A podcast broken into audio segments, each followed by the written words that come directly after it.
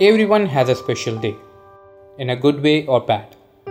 But what I believe is that the night before that special day is just more amazing. It brings with it the joy and the sorrows, the excitement and the anger, the rush and the ache of the coming day.